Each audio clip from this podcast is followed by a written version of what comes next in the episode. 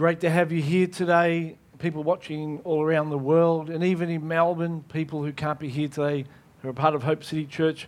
So good to have you watching today. Why don't we give them all a great hand? Let them hear that we love them. So good to have you here. We're in the house of the Lord, and the Holy Spirit is here. The Spirit of revelation and understanding is here, and He wants to bless you today. How many people have got their hearts open for a mighty, empowering word from the Lord today? That's awesome, awesome, awesome. Fantastic. Well, last week we spoke about the greatest battle in history, about how man lost his authority, man and woman lost their authority in the garden, their right to administer the seven faces of God in all society, and how Jesus, both in the wilderness as a man and at the cross on behalf of mankind, won back the authority that we lost. And now, because of Jesus, we have the authority, because we're in Christ Jesus, to take back all that Adam lost.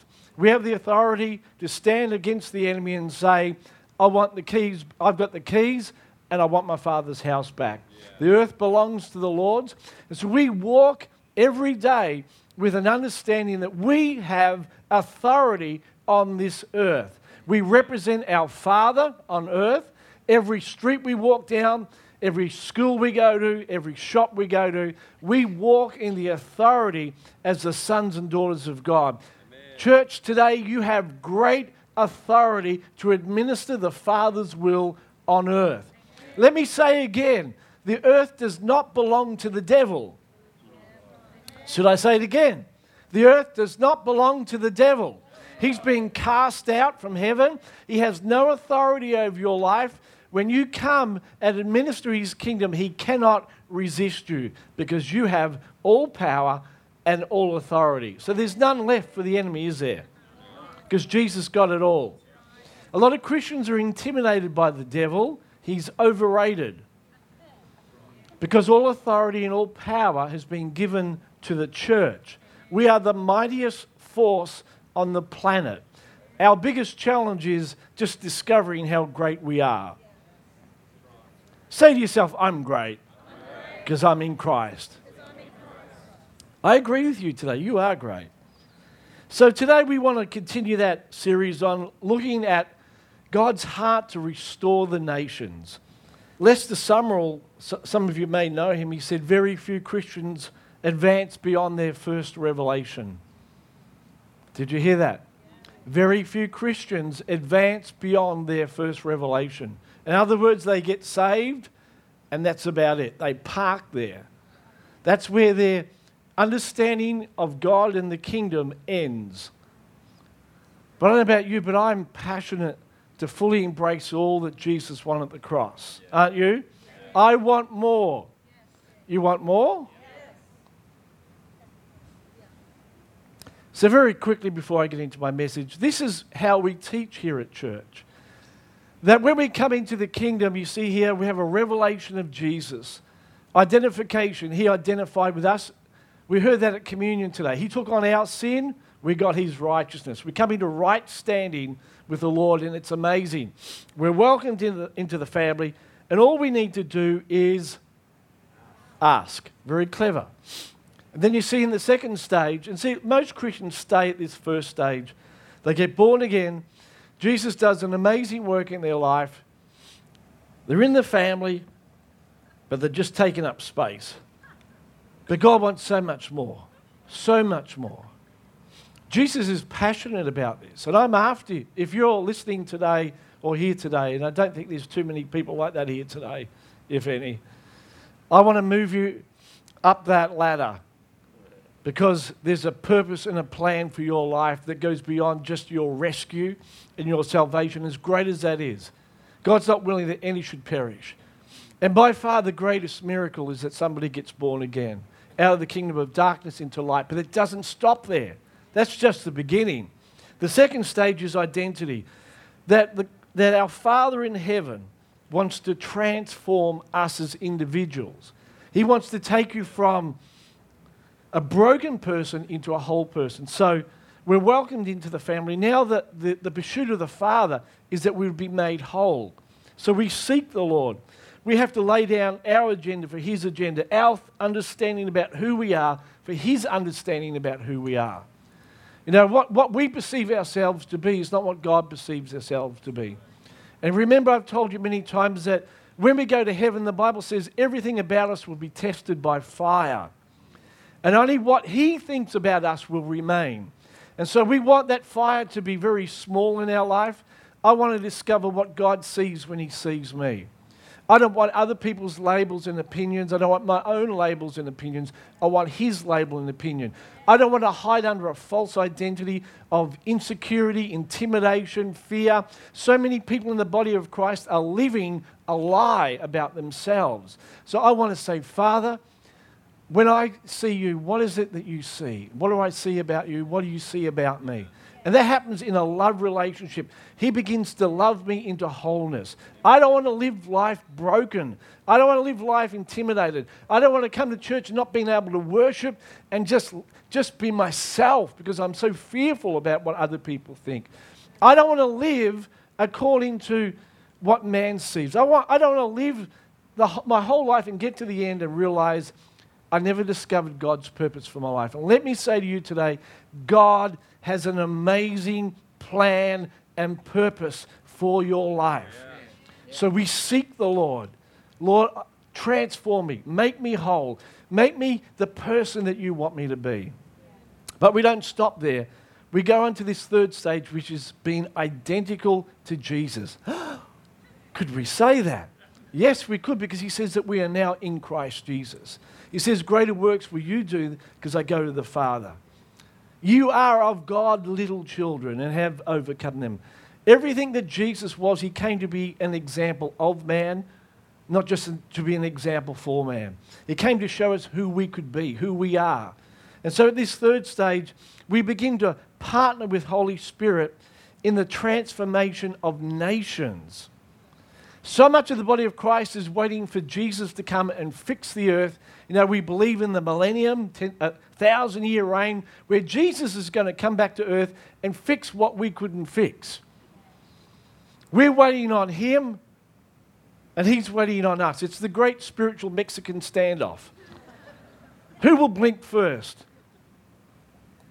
So we begin to knock, we begin to wrestle for all that Jesus won on the cross, we say, Lord, let your will be done on earth as it is in heaven. Father, this is your earth. And so we begin to wrestle and contend spiritually for what Jesus yeah. died for on the cross.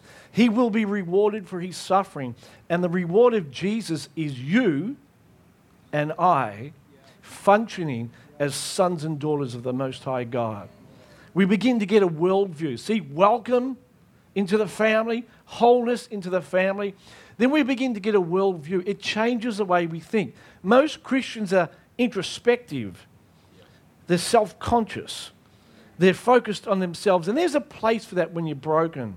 But God wants to turn our eyes from out towards Him to get what is on your heart. What is it that you're seeing when you look at the nations today? The eyes of the Lord are roaming right across the earth, looking for men and women who have this heartbeat that says, God, what is it that you are feeling and seeing when you look at the nations? Let me tell you, God does not see the nations as a hopeless case. We're going to see that today. So we progress along this, this spiritual ladder, as it were, from getting born again to being made whole to being partners in the kingdom. Where are you on that ladder? And let me say about that, that those three levels. Every believer is getting fresh revelation in all those realms. You don't nail one and go to the next. It's constant revelation in the three. restoring the nations. Habakkuk, Habakkuk 1 verse 5. He, Habakkuk says, Look among the nations and watch. Are you watching the nations today? Be utterly astounded. The message says, Brace yourselves for a shock. You ready for a shock? Yeah. Yeah. Orlando, are you ready for a shock? For listen to what the Lord says. For I'm about to work a work in your days which you would not believe, even though you were told. Did you hear that? Habakkuk says God's about to do a work in the nations that is going to so astound you and shock you that even though God's pre warned you and told you how great, you would not believe it, even though you were told. It's like, I can't believe that God is doing this. Who could believe that God could change a nation like He has? This is what Habakkuk is seeing. In our day and age, he's seen entire nations transformed. Give the Lord a hand. Woo! Isaiah 40, verse 15, tells us that God is not intimidated by the nations. I've got to admit, I'm intimidated at times by the nations. I look at nations, I look at our own nation, and I think, God, how could you, I know it sounds strange, but how could you change this nation? When we see the onslaught of, of of demonic powers coming against all that stands for righteousness. We feel this wave after wave eroding every standard that, that has been established in this nation.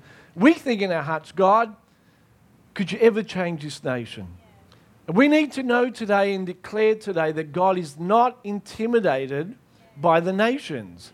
He's not intimidated by what the devil's doing in the nation of Australia. God is not fearful of the enemy's plans. Amen? Amen?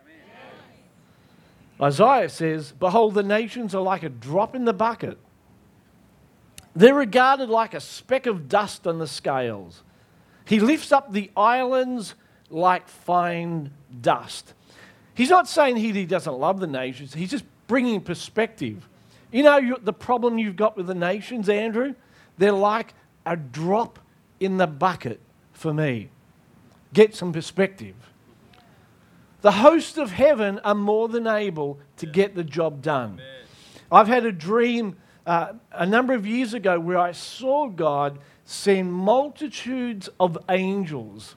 They came on a bus, bus after bus, onto my property. Hundreds and hundreds and hundreds of angels in business suits, laughing and rejoicing and leading away those that had caused such chaos in the planet, on the, in the nations. Particularly for me, it was in the realm of business. He was leading in chains demonic presence that had taken captive that which belonged to the Lord. Let me tell you, God is about to release in this day hosts of heaven that will shift what needs to be shifted. It may look impossible for man, but it's not impossible for God. God's about to send you reinforcements so you can get the job done. Give the Lord a hand. You know, that crazy boss that seems like he's demon or she's demon possessed, God can shift that.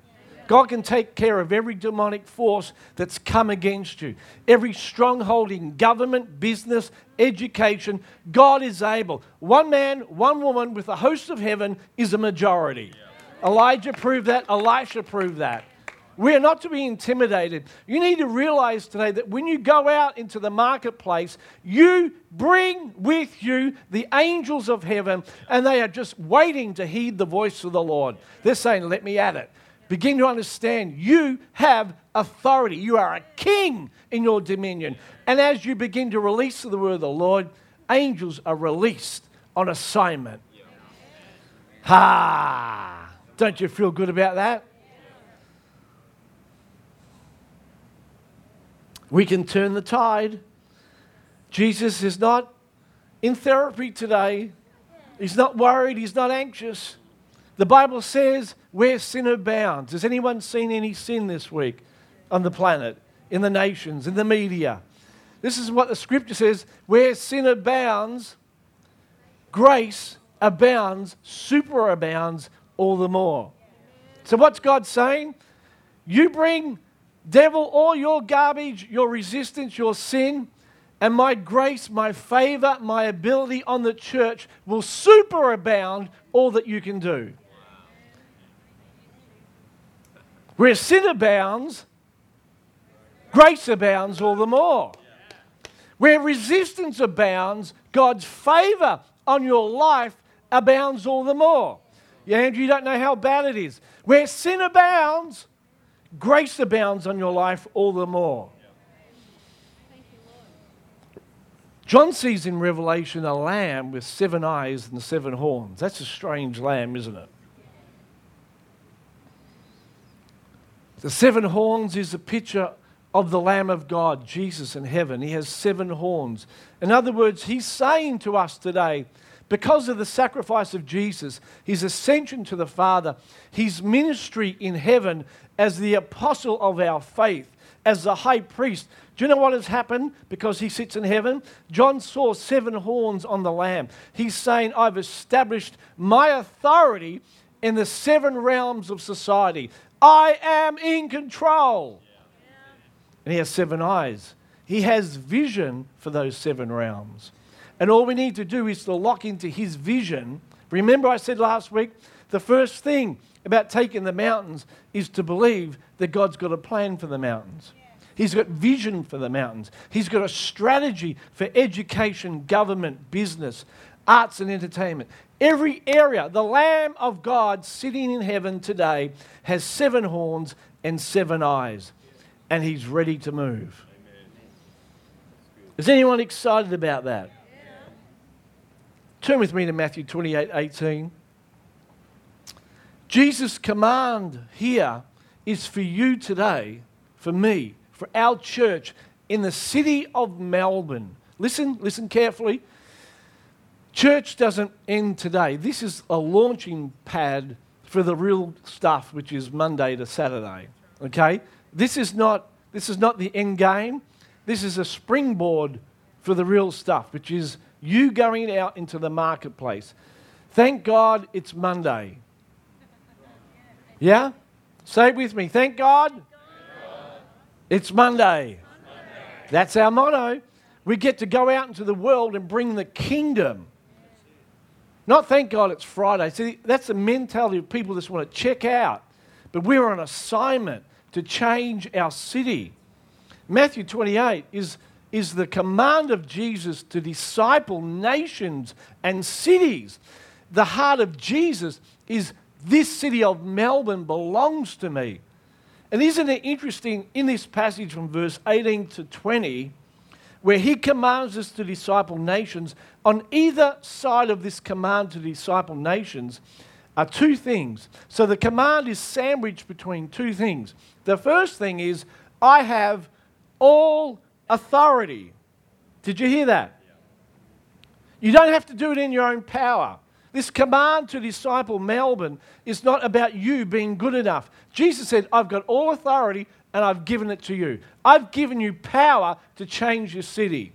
And the other command on the other side, or the other promise, I should say, is that I'm never going to leave you alone. Yeah. Did you hear that? He says, Go and disciple Melbourne, and I'm going to give you all the authority that you need, and I'm going to be with you every step of the way. You will never, ever be alone. This Monday to Saturday, God is with you everywhere you go, and His power is for you and in you. Amen. This is good preaching.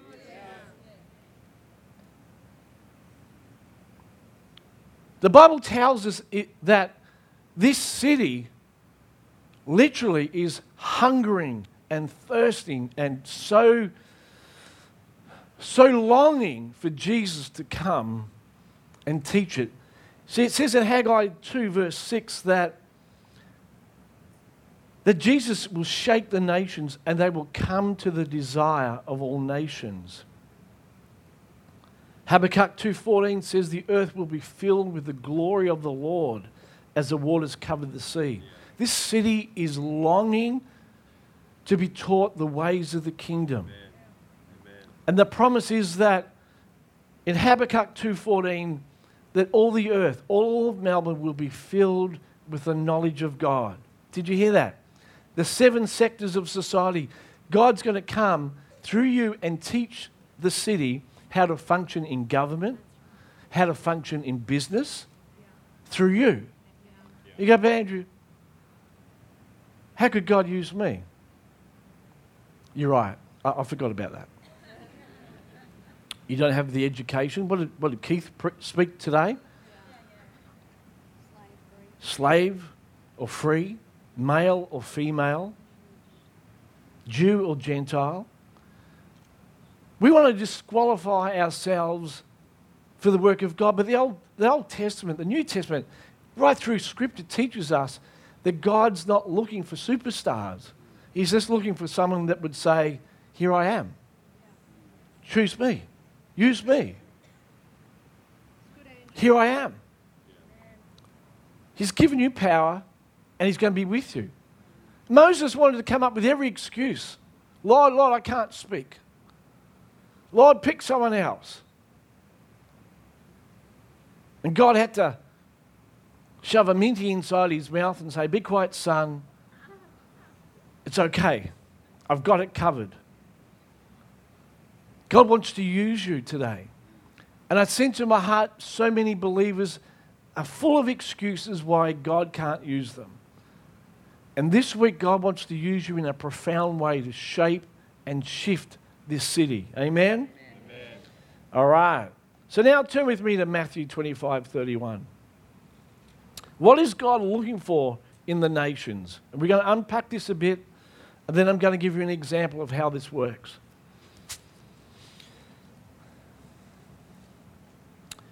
In my Bible, the title of above verse 31 is The Son of Man will judge the nations. When the Son of Man comes in his glory and all the holy angels with him, he will sit on the throne of his glory. And listen to this, and all the nations will be gathered to him or before him. And he will separate the nations one from another as a shepherd divides his sheep from the goats. He will set the sheep on his right hand, say right hand, and his goats on his left hand. Say left hand. And as we begin to read through this passage, we begin to see that what separates nations that are sheep from goats is this. He says that as you have as you cared for me, as you fed me, visited me in prison, as you clothed me, that's what separates the sheep from the goats. They said, When do we see you hungry and thirsty?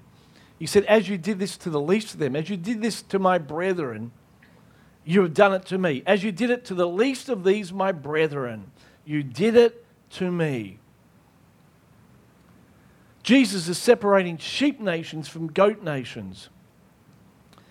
And what is Jesus wanting to do in the nations right now? He's preparing nations that would be sheep nations. And sheep nations are essentially this nations that do not persecute believers, and they do not persecute Israel. I'll show you that later. That's what a sheep nation is.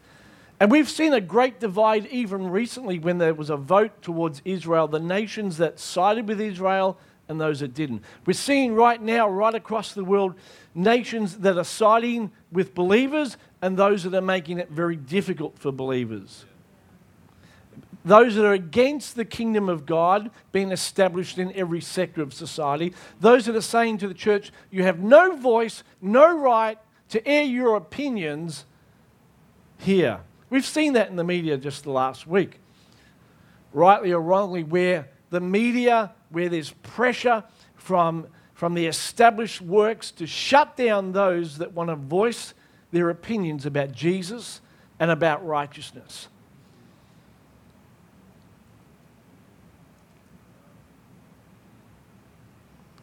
So the church has got a job to do to get this nation to be a sheep nation. Because every nation will be judged at the end of the age, whether a sheep nation or a goat nation. Whether the prevailing culture in that nation is one that honors God or dishonors God. See, it's not so much about how many people are saved, it's about whether the culture of a nation honors God and honors the principles of the kingdom of God. We've been fighting, as it were, the wrong battle. It's great, and we should see people saved. We should have a passion for souls. But it's equally right that the church must be engaged in the city, in the nation, to shift it so it is a sheep nation and not a goat nation. That's what Jesus is going to judge. You say, is this a big deal to Jesus? Absolutely. Absolutely. Turn with me now to Mark chapter 16, verse 9. I'll show you two accounts where we see that when Jesus is, uh, Jesus is raised from the dead, he spends 40 days on the earth, and Jesus has something on his mind before he goes to heaven. Let's see what it is. You ready? Mark 16 9, when Jesus rose early on the first day of the week, he appeared first to Mary Magdalene. He appeared first. Say first. To Mary. Why did he appear to Mary? Why not Peter, John, James, Bartholomew, Nathaniel? Why Mary? Why would you appear to Mary first? Oh, it was just random just the way it was. Mary turned up and Jesus saw her. No, nothing's random with Jesus. You know that, don't you? He appeared first to Mary because he'd cast out seven demons from her.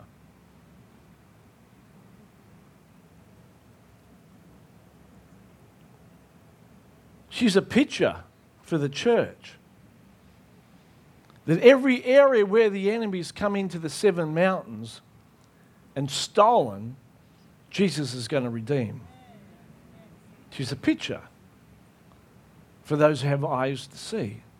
Everything that the enemy stole, Jesus regained at the cross. There were seven places at the cross where Jesus shed his blood. Sorry, seven places, both before the cross and on the cross, where Jesus shed his blood to redeem everything that the enemy had stolen. And if you go and study the scriptures, Every place that Jesus sheds his blood, whether it's on his head, whether it's on his side, his feet, sweating great drops of blood, every area, every time that Jesus is shedding his blood, he is redeeming that which the enemy stole. Yeah. Seven gifts that the Father gives the church. Those gifts are to empower the church to take the seven mountains. So Jesus appears to Mary first because he's trying to get us to see something that my heart, my passion, is to restore all that the enemy stole. Are you seeing this? It's not a coincidence. We read over that and think, oh, that's nice. She had seven demons, and Jesus appears to her first because, you know, she's got lots of issues. No, he's saying something to us. He's saying, that's what's on my mind. Now turn to John 21. I'll show you again.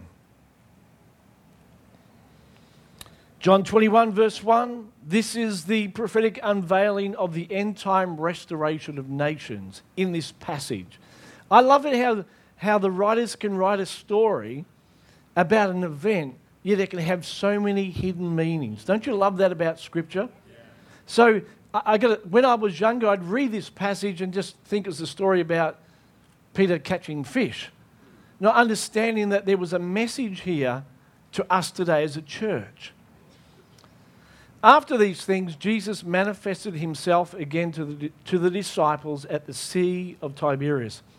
And he manifested himself this way Jesus is disclosing something of himself to us. This is the third time that Jesus manifested himself. So it's a manifestation relating to the third day church. We are in the third day. One day is a thousand years since Christ died. We are now in the third day, or the seventh day from creation. The earth has a seven day lease. So Jesus is unveiling to us what's about to take place in the third day. This is his third manifestation. Do you get that? Yep. All right. Simon Peter and Thomas, called Didymus, Nathanael of Cana, the sons of Zebedee, and two others were together. How many people are there? Seven. seven. I count seven. Isn't it interesting that they're about to go fishing, and we're going to see they're fishing for nations and they're using a seven mountain blueprint. And the people that go fishing, I want you to consider whom the writer describes. We have Nathaniel. His whole story is that there's no hidden agenda with him. We have Thomas, he's healed of a broken identity. We have Peter, James, and John. Whenever they are listed together in a story, they're a picture of the third day church. We have two others that don't have a name.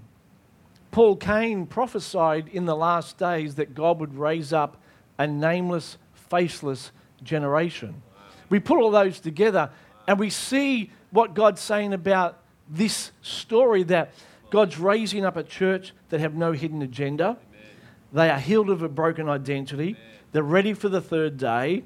And they're a nameless, faceless generation. In other words, God's going to use everybody. It's all here in this story. There's also a lot of disciples that haven't gone fishing. They're sleeping. So don't be discouraged. Don't be elitist, but don't be discouraged. That there's a number of believers in the last days that are not going to get this story. They're going to stay home and, and have a, a rapture mentality. And a rapture mentality is God, get us out of here. It's too hard. You cannot change the nations. I don't believe you want to change the nations. I don't believe it's part of your mandate. Everything's going to get worse. My only job is to get saved and make money and then go to heaven. So there's going to be some that sleep, and there's going to be some that fish. How many people want to fish? I'm glad you put your hand up. And Simon Peter said to them, I'm going fishing. And they said to him, We will also come with you. And they went out and they got in the boat, and that night they caught nothing.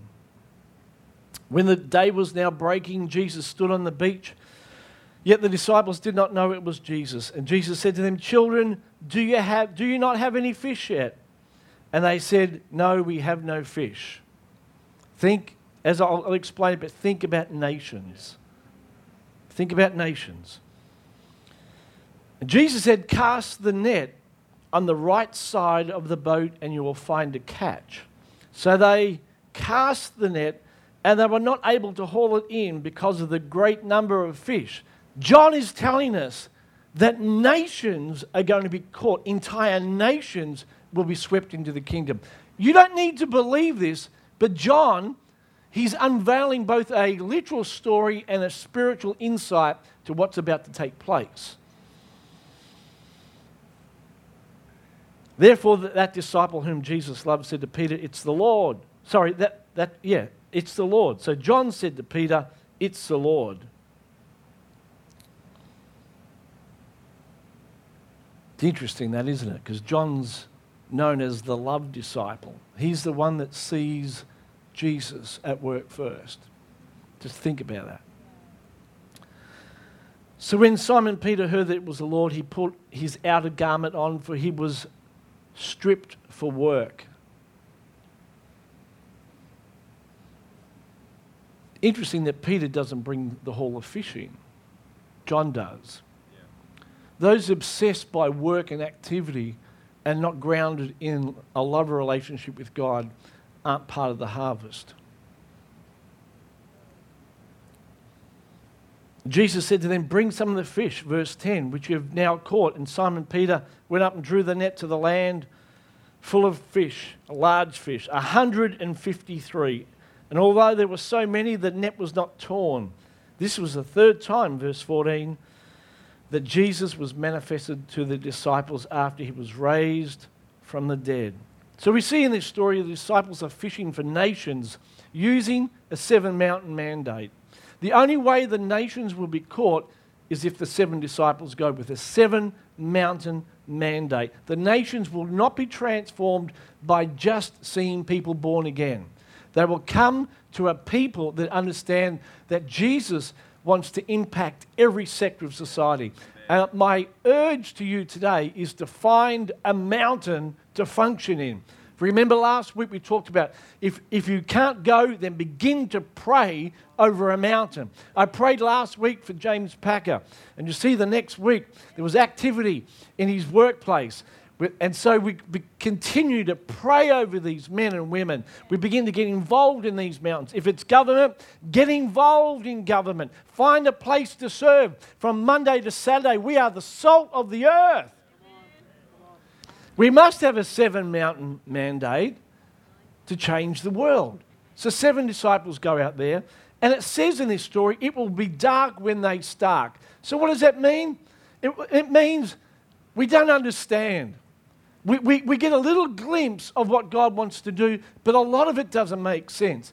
And when I first began to pray into this year, a number of years ago, I, I remember I told you that story. I said, Lord, I'm talking to other leaders and believers about this, but nobody, it seems, in my circle of friends, had faith to believe that you could change a nation, that you wanted to be involved in every mountain of society. And I wrote about this in my book. It's when God led, me outside my house and I had the encounter with the owl that wouldn't go away. And God began to show me, and it was a season when all these owls begin to appear on jumpers and shirts and, and homeware. And God was saying that I'm giving you the, the ability to see what others can't see because owls can see in the dark better than anything. They've got this amazing ability to see what others can't see. So God's giving the ability to the church to see even though it's dark. And we don't have it fully articulated how it's going to work. Well, how can we change the city? I don't know. I don't know. But I'm going fishing anyway. I don't understand exactly how God's going to shift this city and government and education and, and all these things. I don't know, but I've got to get in my boat because I got this sense that we've got to go fishing. And I've got six other brethren with me that want to change nations. We're going out, we just don't know how to catch them. But you've got to be in the water to catch fish.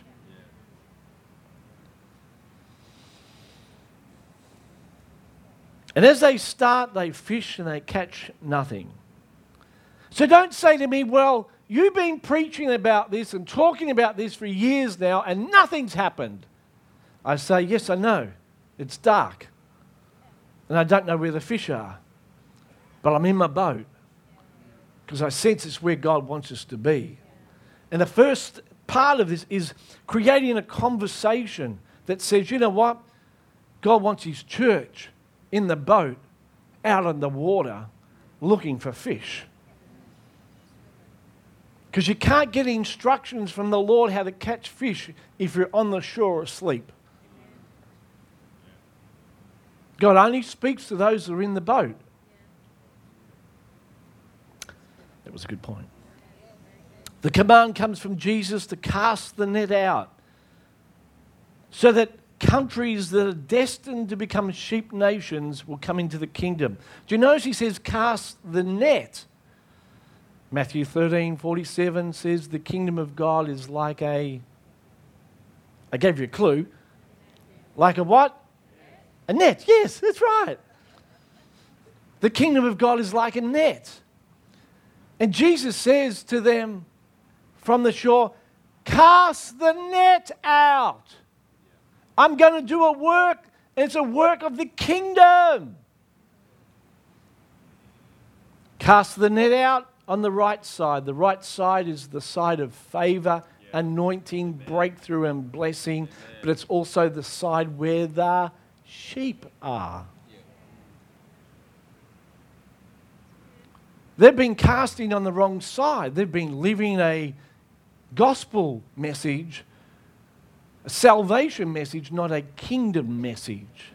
So they begin to cast their net on the right side of the boat. Good work.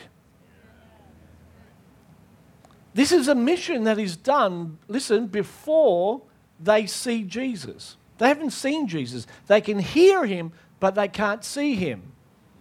That tells us that this activity is going to take place before Jesus appears. See, all this is taking place before Jesus returns. They can't see him, but they can hear his instructions. Verse 7 The disciple whom Jesus loved, John, said to Peter, It is the Lord. And before Jesus returns, there's going to come an awakening for the church to hear the voice of the Lord. Put your hands on your ears now. It's what Simon says. Um, pray, Lord Jesus, give us ears to hear the instructions that you are shouting to us from the shore. We believe that you are in heaven and that you are returning soon. So I speak to everyone who can hear my voice, both in this congregation, on live stream, YouTube, wherever they might be. be. I say, you have ears to hear what the Spirit of God is saying to the church. The same anointing that was on John, you filled his heart with love. He was caught up in the Spirit to capture your heart and return with the revelation of the scrolls being loosed I released that anointing that was on John the Apostle, the third day disciple who wrote 1, 2, and 3 John. I release that anointing upon your people to hear the instructions from the very mouth of Jesus. Father, we say right now, we have ears to hear. Lord, you have instructions that will enable us to go from catching no fish, being fruitless, to get, being barren. You have instructions that will totally shift us into a place of fruitfulness and harvest, harvesting nations, large nations. Our net being full, you have instructions that will make all the difference. One word from God changes everything. So we say, Lord, we have ears to hear what you are saying. I release the spirit of prophecy and insight into your heart. I release vision and revelation to you. I loose that over you now. I break every spirit that would try to dull your ears, that would try to confuse you. I release the spirit of prophecy and insight into you right now in Jesus' name. Amen. 153 sheep, 153 people had encounters with Jesus. So one writer says it's the number for the sons of God. Literally, the sons of God, if you add up the number, that in, in the Greek, it, it, adds up to the number 153, the sons of God. But here's what's interesting it's both individuals but nations. In Exodus 4:22, God said of Israel, listen, Israel is my son, my firstborn.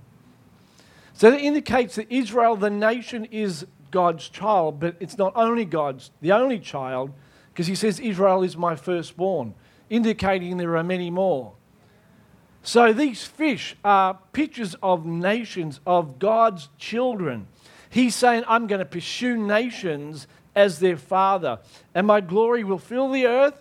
I will, I will not relent, I will not let the enemy have his way. You need to see it today. God is adamant that the nations belong to Him. And I believe here that there's an indication that at least 153 nations are earmarked by God to be sheep nations. How about Australia? I'll say it again. How about Australia? Let's not take it for granted because we were born as the great south land of the Holy Spirit, that's a done deal. If the church stays asleep and doesn't fish, we won't be a sheep nation. Psalm 72:11 says, All the kings will fall down before him, all the nations will serve him. It goes on, this is a psalm that was written, I believe, by David, penned by Solomon. It was his last words. You need to read Psalm 72 and declare it as you're praying for our nation. Lord, you said all the nations will serve you. This is not in the millennium because it goes on to say the poor and the needy and those that have no helper you will rescue. Doesn't sound like the millennium. It sounds like now. We need to be rescued now. he says, All the nations will serve you. God, we declare over this nation of Australia that we will serve you. In every sector of society, there will be men and women that will say, Jesus Christ is Lord. And we shall follow the principles of the word of the Lord. That's what made this nation great. And we'll keep it great. Amen? Amen. Very quickly, I've got 10 minutes left or five, depending on how gracious you are. Two examples of, of people that have changed a nation. I've got heaps of them, but let me give you two because I'm going to show you that it's one person can change a nation because they know God is with them and God has given them great power. Are you ready? Very quickly. John Wesley. He was born at a time of great darkness in England. It was a time where children of the poor didn't go to schools. In fact, it was reported that children at the age of four and five were working in factories and mines, working often 12 hours a day. Imagine that, a four year old kid.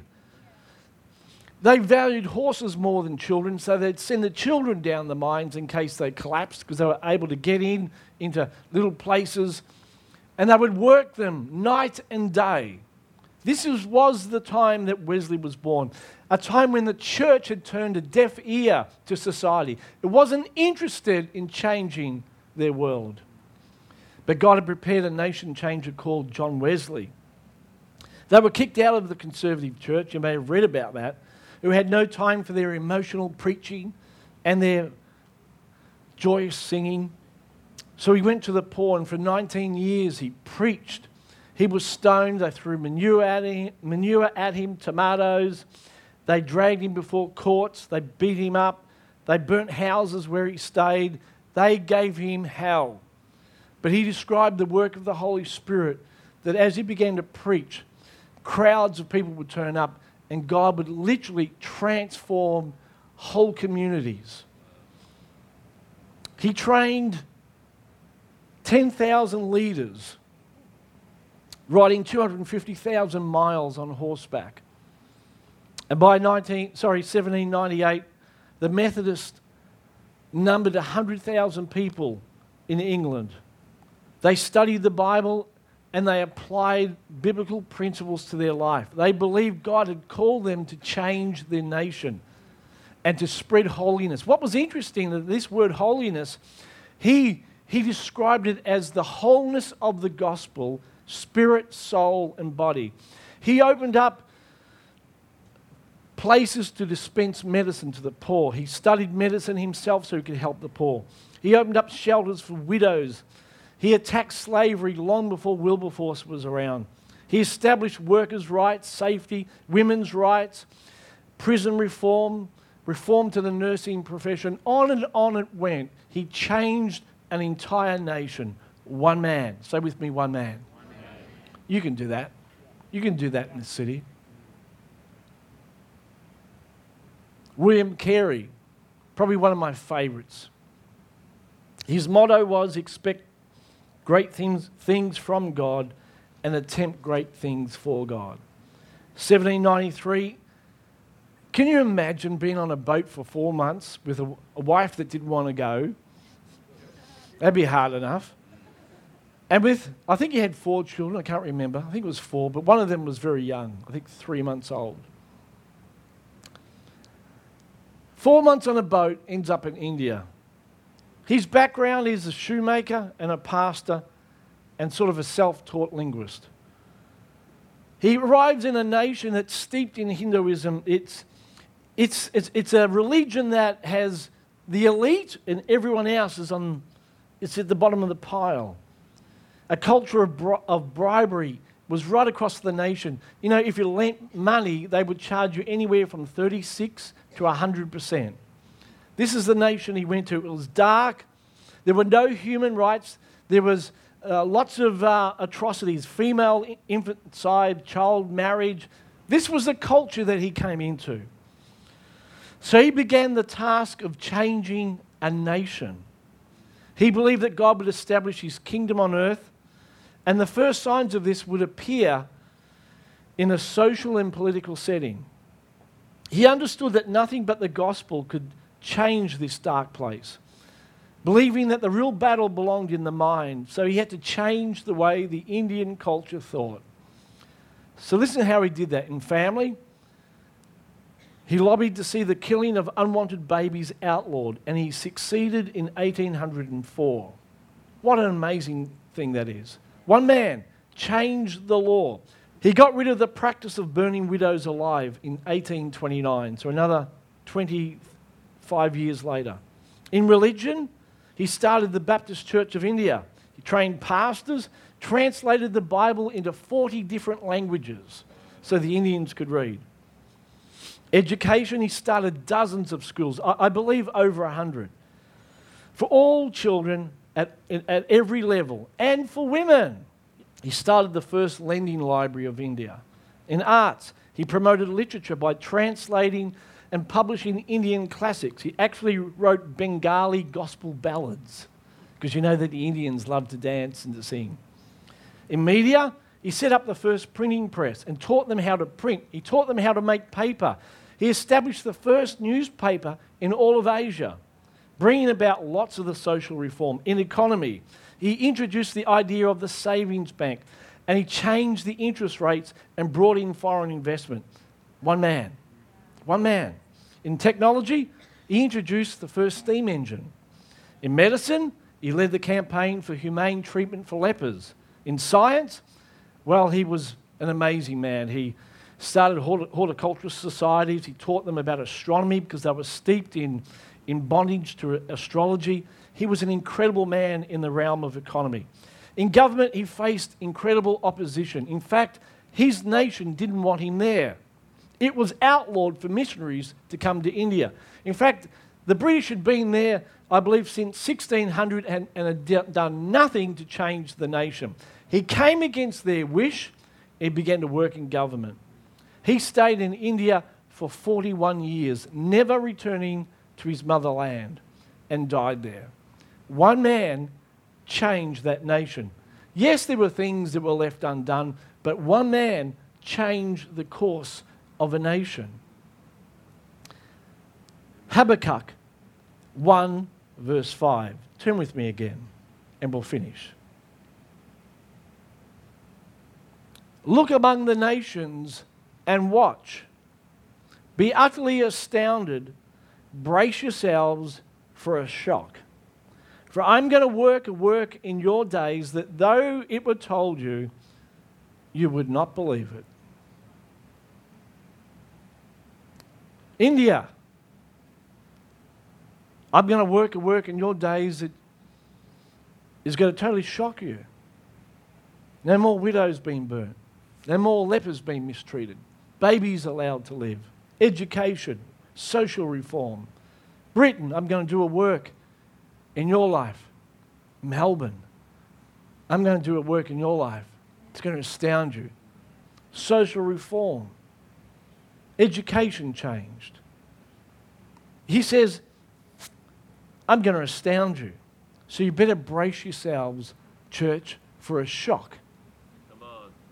Because somebody here today is going to rise up, like Carey, like Wesley, and change your city. Somebody will. Somebody will. Somebody will. So we thank you, Father, today that you are here.